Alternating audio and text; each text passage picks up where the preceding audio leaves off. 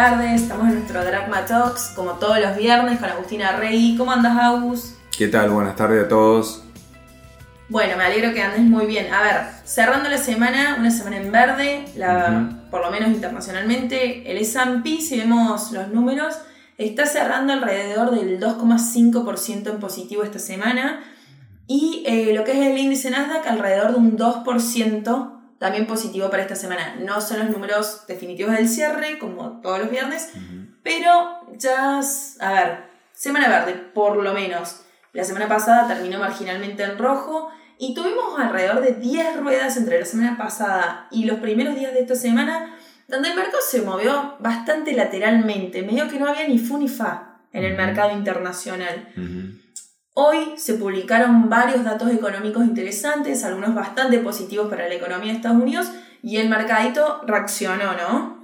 Tal cual, hoy está festejando quizá con ese 1% positivo marginalmente, o algo más de eso, tanto Nasdaq como Standard Poor's. De hecho, vino una buena noticia. El deflactor del gasto, el deflactor de la inflación, perdón, la verdad que es un dato que se dice que la Fed mira mucho y se esperaba, a ver, si vos mirás el, índice core de este deflactor, se esperaba un 4,7 interanual y viene un 4,6, ¿no? Y cuando vos vas a mirar el índice... Mayo estamos hablando. Mayo, por supuesto. Y cuando vos mirás el índice en general, no viendo el core, vos ves que se esperaba un 4,6 y vino un 3,8. Ese dato, interanualmente para mayo, parece datazo, ¿no? Abajo del 4 ya es otro, es totalmente otro panorama. Aunque sea la, la PCE, aunque sea la general, aunque sea todo lo que querramos, pero ese número se esperaba 4.3 y ya viene por debajo de 4.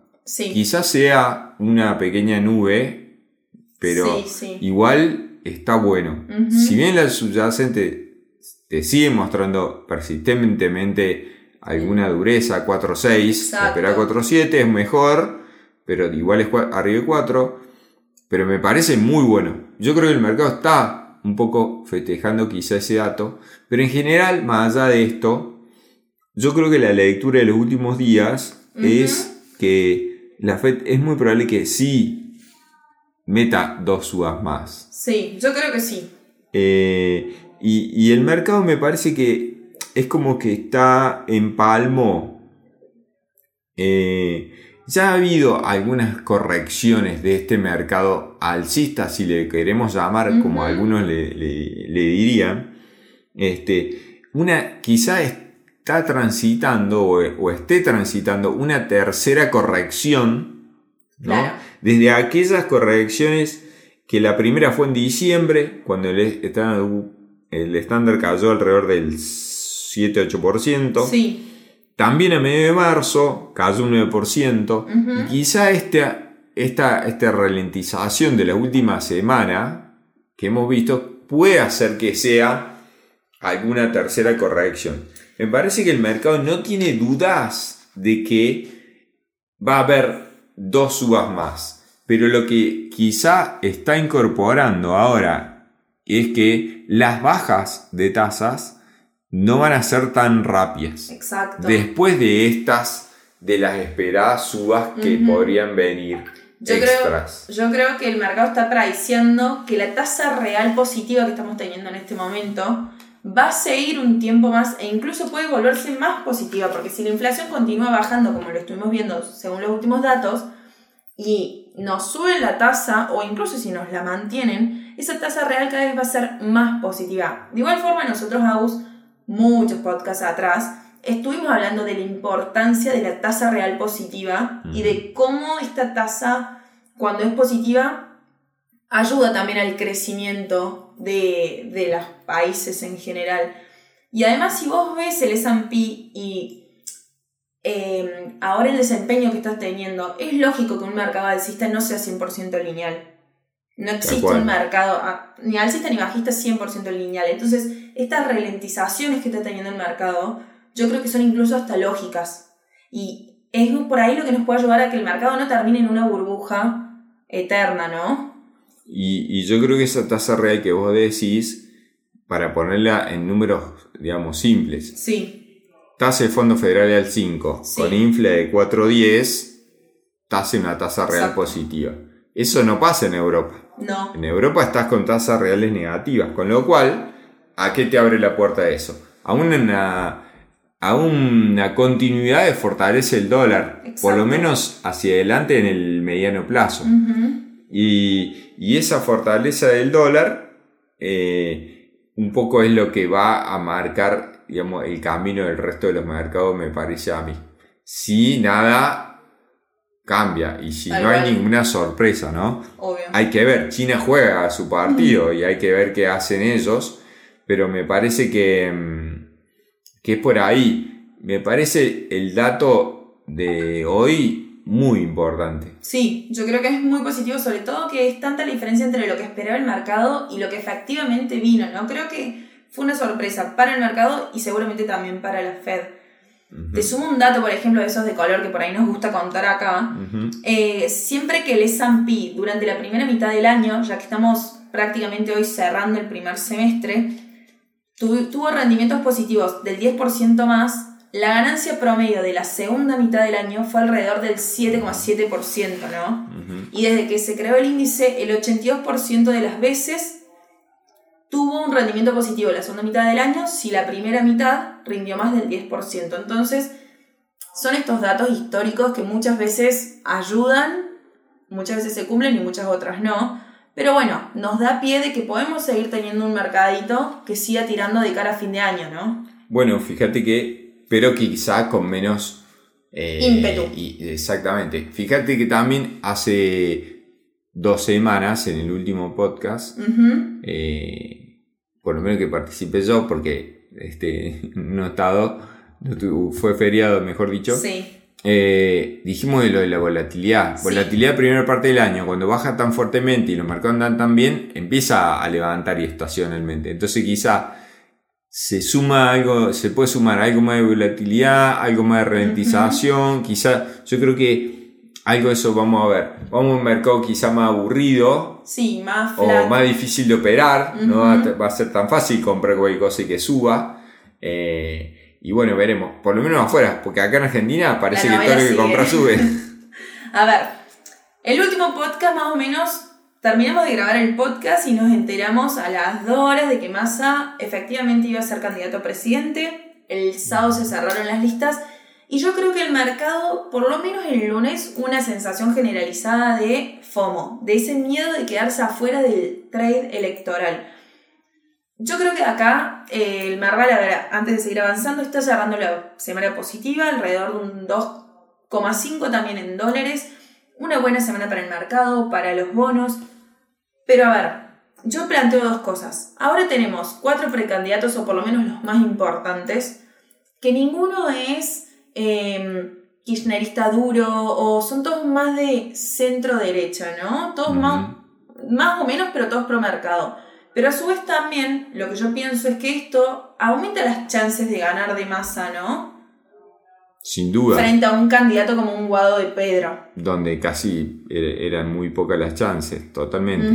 De hecho, yo eh, esta semana estuve en Buenos Aires y la sensación que me quedó después de varias conversaciones fue eh, las chances de masa aumentaron, de, o que gane el oficialismo aumentaron mucho. Eh, hay muchísima más tranquilidad en el mercado respecto de que el tipo de cambio no se va a disparar. Eh, yo tengo una teoría un poco, ¿cómo te diría?, conspirativa, que espero que me equivoque, pero no quiero decirle, ponga así que sí, cualquier cosa, pero yo no estoy tan seguro que el negocio de Massa sea quedarse adentro del gobierno como, como, ministro. Pero eh, mientras eso pase, cierto es que la tranquilidad parece que el mercado la compró, de que él esté como garante de que no vaya a desborrarse nada. Ahora, yo te pregunto, ¿qué pasa si el garante tampoco paga, no? En el sentido de que la macro no deja de empeorar. La macro duraba hasta diciembre y ahora dura hasta agosto y así. Hoy le pagamos al FMI 2.700 millones de dólares y las reservas netas ya están negativas, ¿no? Por debajo de los 5.000 millones de dólares. Entonces empieza a preocupar un poquito el tema. Los datos de actividad tampoco son buenos. Eh, se confirma que la actividad se contrajo mucho en abril y el impacto de la sequía empieza a verse ya en números. Este, el EMAE cayó 1.9% mes mes y 4,2 años. Igual yo te voy a decir una cosa, nosotros en varios podcasts estuvimos comentando y si vos empezás a ver los datos mensuales, un poco coincide de que la infla podía empezar a calmarse un poco por la contracción en la actividad, ¿no? Creo que por ahí estamos, obviamente no confirmando, pero de vuelta reforzando esa idea. Bueno, agricultura cayó 37% año a año, ¿no? Y 22% en el primer cuatri de este año. o sea, es durísimo. Eh, ya empezamos a ver los números del impacto de la actividad en la actividad total del el sector, lo grave que está haciendo eh, estacionalmente y a nivel actividad, a nivel eh, ingreso de dólares por balanza, etc. Entonces, las señales son más bien negativas. Sí.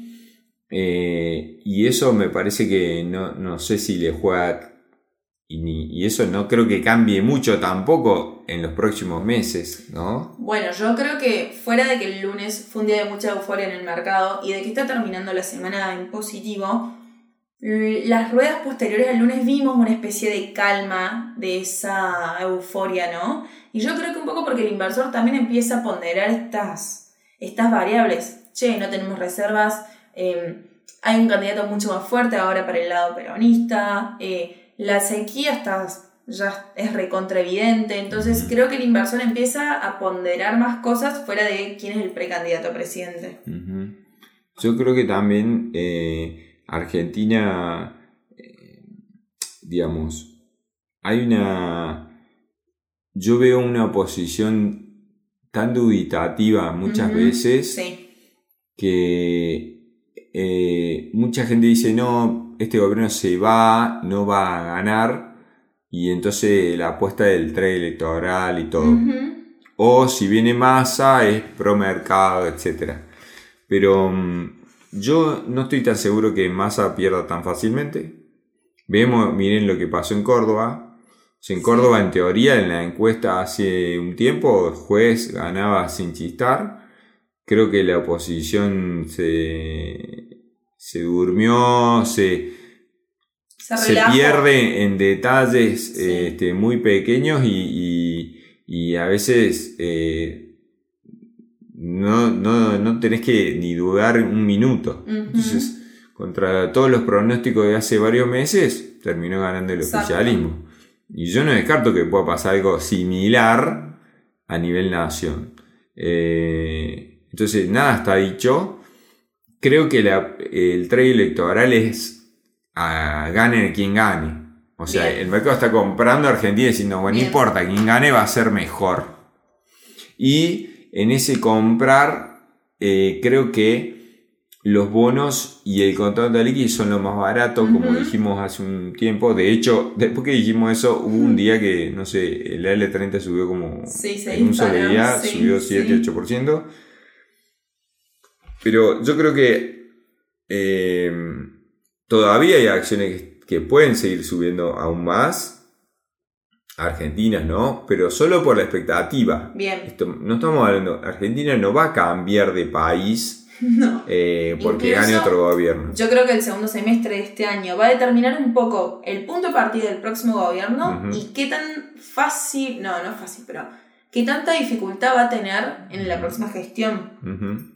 Así que yo creo que las monedas están contándose día a día. En yuanes. En yuanes ahora también. Abramos nuestras cuentas en yuanes. Y bueno, y operaremos este, en yuanes como en su momento lo hacemos con... Con suerte tenemos mercado en dólares y ahora vamos a yuanes. ¿Qué opinas sobre eso, no? ¿Crees que el gobierno tiene la idea por ahí de cubrir el stock negativo de reservas con yuanes? De hecho, sí. Eh, o sea, va a usar todo el swap que tenga que usar. Para mí, debe haber tenido lo que hay para gastarlo. No lo hubiese hecho. Eh, lo de las cuentas en Suane me parece una. digamos. un intento en, digamos, en vano de, querer imponer algo que la gente en términos de costumbre no vamos a hacer. O sea, el argentino por mí no va a ahorrar en su planeta, todo bien. Que si quieren abrir, vamos a gastar papelería, los bancos van a gastar papelería y recursos y nada más. Eh, alguno que otro importador, exportador capaz lo usa, sí, está bien, bueno, con compensación de divisa, pero nada más. Creo que no, no, no, en la práctica no, la gente común no lo va a adoptar nunca, jamás. No, y yo creo que te estás sumando un, un acreedor, no más, ¿no? O cambiándolo. Macro, o, cambiando, FMI por China. Sí, lo que pasa es que el FMI sabes que lo que te pide, eh, China no sabemos lo que... A cambio, ¿no? A cambio de qué, entonces bueno, veremos.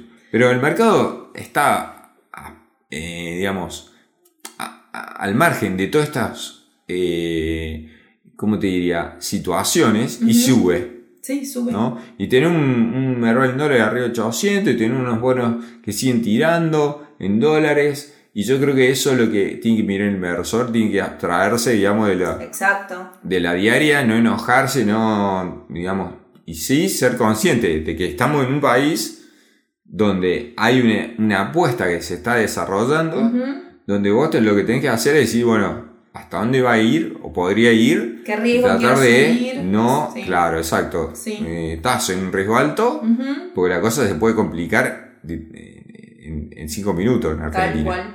Y, y, nada, y estar atento y operar y tratar de cuidar el capital, los que son conservadores, y tratar de que no nos enganche un, un problema a aquellos que asumen un poquito más de riesgo, nada más. Exactamente.